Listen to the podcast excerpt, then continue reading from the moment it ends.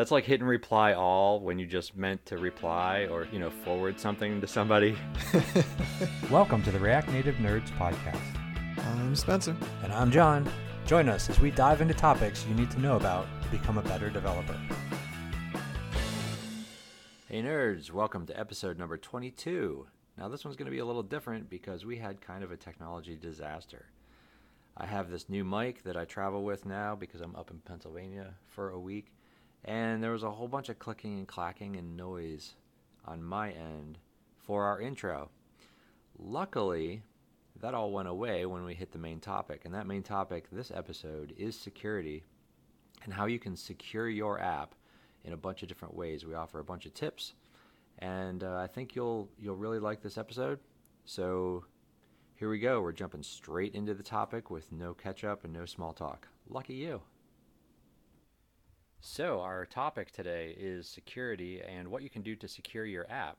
And this is a little more than um, the authentication or authorization flows episode that we talked about. This is actually how to prevent your app um, from getting dinked around with, I guess.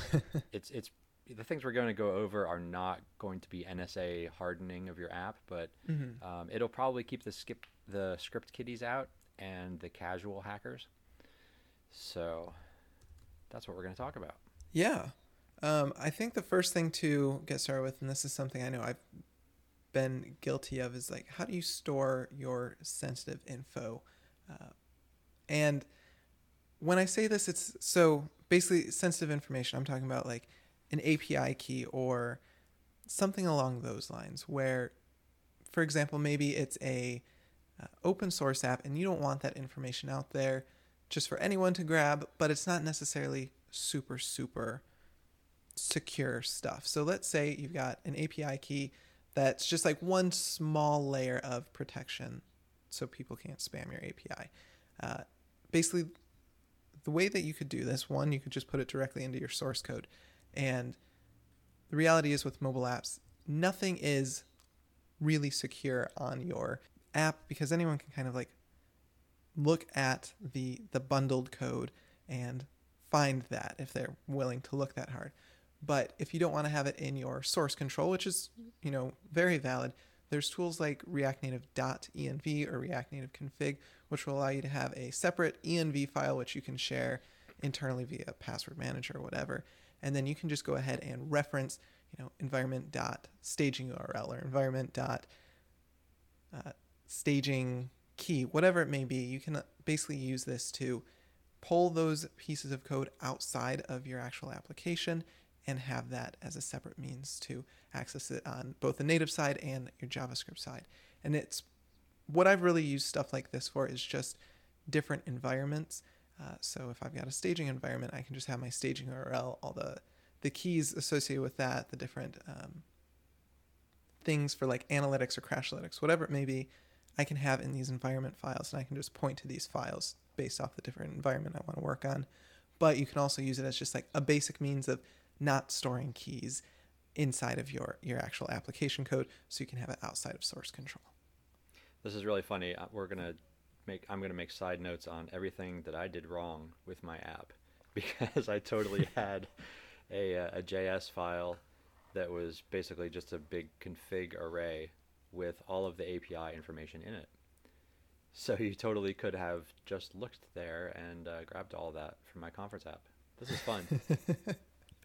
yeah. This is, this is, everything John did wrong with his app. So I should... should... I should call this episode. yeah. Well, see, the thing is, I've done all of these as well, and I think a lot of people do this because basically everything we're walking through is based off of a blog post in the React Native documentation that outlines security. It's basic stuff, but you know everything we talk about here, I'm guilty of doing.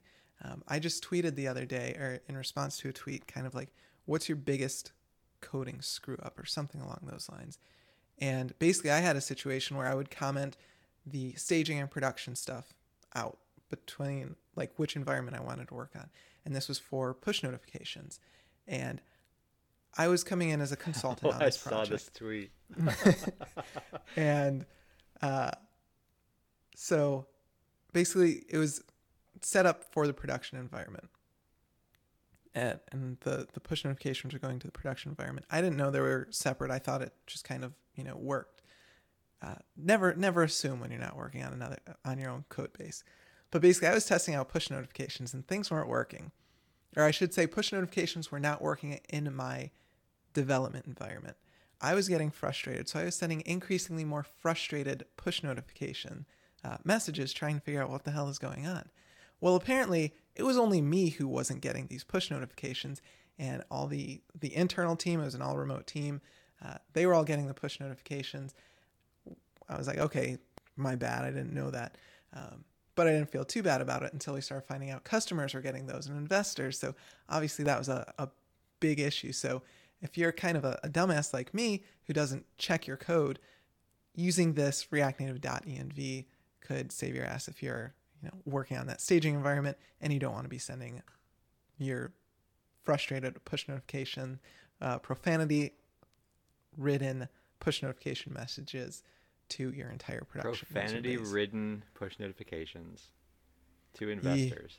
Dude, that's yep. awesome. That's like it the was, best story ever. Yeah, it was. um That's like hitting reply all when you just meant meant to reply or CC or you know forward something to somebody. That's great. Yeah, I it was so hard when I read that tweet thread. Man, it was that was that was one of those issues where I'm like, okay. Did you make it onto syntax? Because they were they were asking for those horror stories. I don't know. I don't know yeah. that they've done that um, okay. episode yet. I have to check. I hope I did. That's I know that's the best. Yeah, I know Scott a little bit, so maybe he'll put in a good word for me on getting that into the episode. We'll see. Yeah, I don't know. It's funny to look back on, but man, I was I felt so stupid after that one. Mm. Yeah. Did you get so, fired? No, I worked with them for like eight months. Mm. Yeah. Good. I kind of got the the lead developer there hired, so it was I kind of had like some uh, leeway there. Okay. All right. Yeah. Yeah. We we put some new processes in place, like React Native no env. yeah. So um, another one is outside of your development stuff is like what do you do with user data? For example, a user's auth token once they sign in, where do you store it? I've put this in async storage for years. Just kind of didn't think about it, toss it in there, no big deal. No good. I mean, your async storage is supposed to be basically uh, what's the word I'm looking for? Like scoped just to your app. So no other app can access the async storage or the data you're putting into async storage. But if somebody has your app and they, you know, hackers do what they do and they access information, you can grab someone else's token or grab another user on that device's their token, whatever it may be. Uh, basically, don't put sensitive information into async storage. It's very easy to use secure storage method like Expo Secure Storage or React Native Keychain or React Native Sensitive Info, which will then put those pieces of sensitive information into the proper place. So basically, on iOS, that's going to be your keychain services. On Android, your shared preferences. Those are going to be the places where you put data that should be encrypted and should only be accessed by the correct people. Uh, so basically, tokens, not in async storage, put them in secure storage. Yeah. Did you go back and do that for your app? You mentioned yeah. when we were talking actually about the Expo Secure Store, you said that you were going to go back and retrofit that in. Yep, gone ahead, done all that, and uh, I'm going to try to remember to do that the first time going forward. Yeah. Good tip. Yeah. Um, let's see. One other thing I want to talk about is, I guess, deep linking for authentication, and this kind of goes along with the that same note of storing user data.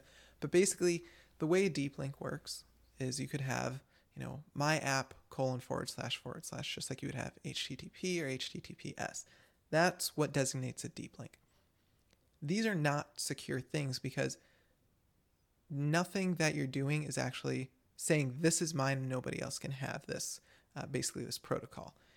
And if you want to have like a a magic link, so like Slack does this really well. They have Slack magic links where you put in your email address, they send you an email, press the button, it opens the app, and you're signed in. I've done this in the past using deep links. I didn't think much of it. But if a malicious party wants to intercept those authentication tokens, they could create an app that someone installs some way that uses that same protocol, my app colon forward slash forward slash, and then the actual device needs to figure out, okay, which app do I open? If they choose the wrong app, that information is now being sent to the malicious parties app, and they now have that auth token or that refresh token, whatever it may be. They have information that is secure to your user. So the way you can get around this is by using universal links. And basically, what universal links are are saying, given this domain name, so uh, myapp.handlebarlabs.com, for example, that is my domain. And when you do that, you have to set things up on the server side to basically verify that domain name. And when you do that, basically your domain name, your universal link, it will either open up the web app if you don't have the app installed, or if you have the app installed, your device will see that and basically associate that and see, okay, we can open up this app based off of this universal link config. Uh, and that's that's the way that Slack has secure magic sign-in link. Right, and why this doesn't happen with normal URLs is because you can actually register normal URLs and they're unique. And you know, Spencer could create a spectrum colon slash slash, and I could create a spectrum colon slash slash, and potentially, you know, infiltrate his app using my app. Mm-hmm. And you know, there's some really good articles online on um, how this can be done if you're actually interested in trying something like this for educational purposes only. Right, white hats only. Absolutely, um, but it, it is actually really interesting. And then they they explain why the universal links help to avoid the issue and and all that sort of stuff. Yeah. And sort of piggybacking uh, with that, um, when you're dealing with network security, SSL pinning kind of goes hand in hand with that. And again, this is it's kind of complex, but once you see how this works, uh, it's fairly straightforward and and easy to understand how it could protect you from a man in the middle attack. And basically, a man in the middle attack is similar to the auth and the deep linking um, attack, where someone could actually, you know, forge an SSL cert, self-signed, and infiltrate, you know, and um, essentially make your app I'm doing a terrible job of explaining this. So there will be a link in the show notes, along with a really kick-ass video that I watched that explained all of this. Um, and SSL pinning, what that allows you to do is actually take the certificate and literally pin it inside of your app. And instead of when the SSL cert negotiates, it's saying, "Oh yeah, you're you're SSL, I'm SSL, your cert looks good, let's go on."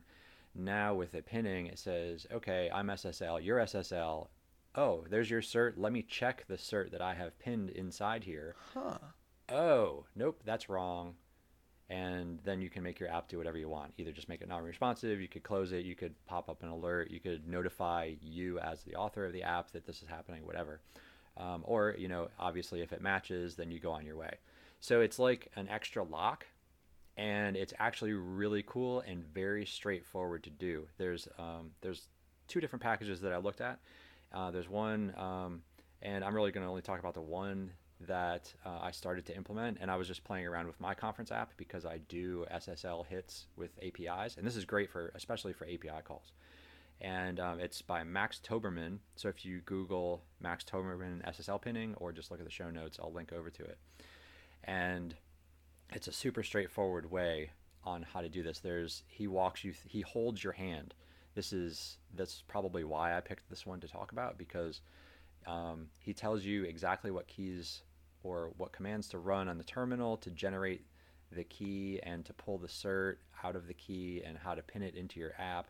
And it's it's super straightforward with iOS, and it's mostly straightforward with Android. And the the key with SSL pinning is that you you want to pin the key to the app. I know I just misspoke. I'm thinking about everything that I just said not the cert because the certificates expire.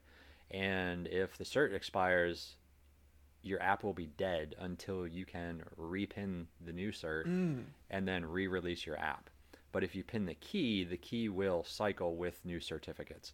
So um, I'm going to re say what I said. When the SSL negotiates, it'll say, hey, here's the cert, here's the public key, check the keys, it'll check it against the cert, and then you're good. So you, I, am going to say that again. You want to pin the key, not the cert. because the certificates expire. So, um, and all that is actually outlined very, very well in, in the GitHub. It's just an npm module you can add to your project, and then you go through some specific steps for iOS and a couple other ones for Android, and then you're golden. You hit, you know, a, a SSL URL, and you know for damn sure that that it's secured and it's what you're expecting. Interesting. Along these lines, um, you can actually obfuscate all of your JavaScript because React Native, you're writing JavaScript, ES6, and you can go down through and actually obfuscate all of this. If you, and try this at home, this is fun, create an IPA file or an APK file, whichever one you want, or both, rename it to .zip and unzip that bad boy on your, your file system. There is no APK type file. There is no IPA type file. They are just basically zip files underneath and all huh. compressed. so so when you expand out your app and um, then you dig down through and you find your bundle, that's all of your JavaScript. And you can see all of your code, you can see all your API keys, you can see all your secrets, you can see all your love notes, and all these other things that you, you put in there. And so the obfuscation will actually, you can add, you can do this a couple different ways. You could take your bundle, you could obfuscate it with a commercial, you know, upload it, or maybe you have software installed separately outside of your build process. Have it all obfuscate and then drop that bundle back in, zip it all up, and then push it to the App Store. Or you can actually, um, there's a couple packages that you can install that are also in the show notes, and you can add them to your build process. So you, you drop them in, and then you go into Xcode and you set up your build and you point it over there. So during the build, it will actually just totally scramble your code and then create the bundle and then create your IPA file and push it up. And the same with APK. Hmm. However, the one that I used, they had three different levels. It was actually kind of cool. You could set high obfuscation, which would be lower performance, because you will take a performance hit because the app has to sort of decode things on the fly and figure all this out. So you can do high obfuscation, low performance, you can do medium and optimal, or you can do low obfuscation and high performance. So you can play around with those and actually then go unzip your your IPA APK files and take a look to see what all that looks like and you know sort of target which one you want low performance optimal or high and so i actually did all this and it's actually it's very fascinating because it looks like garble when you're done, especially the high obfuscation, low performance. It is just total crap in there. And I'm sure it's undoable because obviously the app figures it out. So mm-hmm. it's not going to stop a hacker hacker that really wants in on your app, but it'll probably sideline somebody that's just toying around, you know, a hobby hacker, a script kiddie, whatever you want to call them. Um, or just, I mean, anybody that just wants to play around, you know, you could, you can pull an app down off the web and decompress it and take a look to see how they're doing things if they didn't do any sort of protection. You can see all that. There's also um, jailbreak protection. So with iOS, you can jailbreak your phone, load Cydia, and then side load a bunch of apps and things on iOS. You can do this much easier on Android. Just put it in developer mode and then sideload apps. Uh, however, um, Gant, friend of the show, Gant Laborde, created, and I had no idea he he actually created this until I was watching a, a video explaining it. A, a package called JailMonkey, and what that does is that runs a bunch of tests to see if the phone that your app is running on has been jailbroken. Hmm. And you know, there's just a handful. Uh, I want to say like five or seven different tests, and so that was that was kind of cool. And you know, if you don't want your app to run on a jailbroken phone, then you can add this package in. However, if you do that, and you don't obfuscate, you can actually unzip, find the function where JailMonkey runs, comment it out or return true, and then you know pack it all back up, and then it'll run on a jailbroken phone. So there's there's like multiple layers of this depending on how serious and how secure you actually want your app to be. The obfuscation does have a downside because it's going to f up your Crashlytics because there's no real good way for Crashlytics to figure out your JavaScript code. Right. And so it's going to make that a bit harder to deal with. So, you know, if you're interested in any of those, you can do some more in depth reading. There are actually a bunch of tutorials and videos out there that show people setting these up and actually unzipping and showing where all of this stuff is. It's pretty fascinating, actually. And, you know, maybe that was part of the reason why I got so into this this past week because it was Yeah. kind of cool stuff. Because you always think, oh, you know, it's an IPA, it's an APK, it's a binary. You can't look at it, you know, whatever. But it really isn't. It's just Right. a big, you know, zip file of your directories, and the individual phones work out what it's supposed to run and where stuff is and whatnot. So you could potentially then, I guess, pull pull down. I'm thinking on the fly, pull down an app, maybe swap out some assets if there's like images and things. You could, you know, maybe pull down a game and swap out some game assets, and then, you know, make your own game. You could probably do some pretty cool things if you wanted to play around with that sort of stuff. But Yeah. that was kind of neat.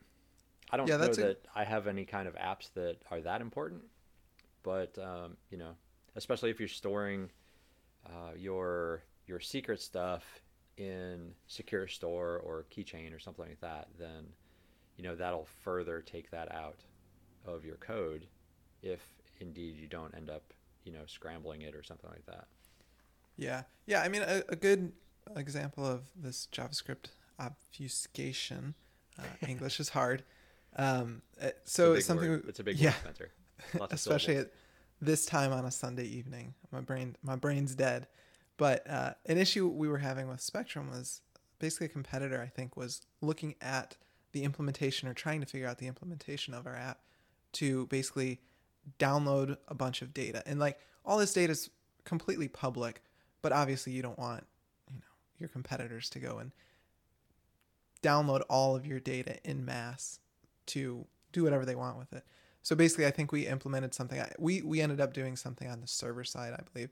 I don't know it's been a while but basically that that was an instance of this. This is all public stuff. This is stuff the client is fine with it being public but just as like one layer to kind of keep that uh, competitive advantage in the marketplace was one reason we implemented a few different security things just basically make it a little bit harder uh, for people to I don't want to say steal our information because they're not stealing it they're just using it but basically just add add some layers of complexity to their job right because you have all those drug names and all the Latin roots and all that sort of stuff, right?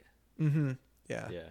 Yeah and just like So you could so much team- potentially you could potentially get all of that information or pull it out Right. of your app if you hadn't protected that. Yeah. Yeah. Yep. And then just yeah, basically the the curation that goes on behind the med- medical directors within an organization. Like how do they structure things and organize it and what what's their dosing or all that kind of stuff. I don't know. It goes beyond my head at that point, but it, it seems like they put a lot of work into that. So uh, we'll try to keep that as secure as possible. Um, but an important thing to note with this is like the your mobile app, iOS, Android, however you do it, it's inherently like an insecure environment. It's just like a web browser. Everything we've talked about and everything you're going to do in the app itself, it's just kind of a, a band aid to ensure that you're getting the correct information from your server. Uh, if you've got a super secret API key that spins up, you know, 3,000 servers on your AWS account, don't put that API key in your mobile app because somebody will find it and somebody will rack up a $50,000 bill in your AWS account. Uh, so just remember your mobile app, despite it being compiled and uh, being an IPA or an APA, APK file, people can still backwards engineer that and start pulling information out of it. So basically, the, the security is going to be make sure you have that secure connection between the app and your server. And then any super secure stuff is actually happening on the server side versus the client side. Right. This we're not NSA hardening our apps here. So Mhm. if you're if you're in that industry and the NSA is going to be wanting inside your app, you're going to have to do a whole lot more than what we just talked about because I'm sure the NSA can probably unpin your SSL pin Yeah. and you know and and get that man in the middle attack anyway. So just sort of you have to uh, evaluate your app and you know what your risk factor is, or if you even care. I mean, hmm you know maybe maybe it's just a super easy app and it doesn't matter if somebody can uh, look at your code. Right. So Yeah. so So that's all I got. yeah, that's all I've got as well. If you want to go deeper into this stuff and really just basically everything we just talked about, there's a uh, document on reactnative.dev. Um, we'll have it linked in the show notes that just walks through this and has links to all the variety of stuff we've talked about here on how you can start implementing this. Nothing's particularly hard here. It's just things you need to be aware of as you're actually building this app. And, you know, like we were saying earlier, we've both made a bunch of these mistakes in doing our implementation. Security is hard, and it's just kind of an ongoing process of updating things and kind of keeping on top of this. Yeah, and if you guys have uh, done any of these in your apps, we'd love to hear about that. So tweet us at RN rnnerds or email us, the nerds at reactnativenerds.com or hit the website, reactnativenerds.com, find an episode, and leave a comment. And leave a review. Give us some Yeah. love. We'll love you back. Definitely. Promise. Uh, yeah, thanks so much for joining us, and we'll talk to you next week. All right, see you guys. Bye bye. Thank you for listening. You can get show notes and leave comments at reactnativenerds.com.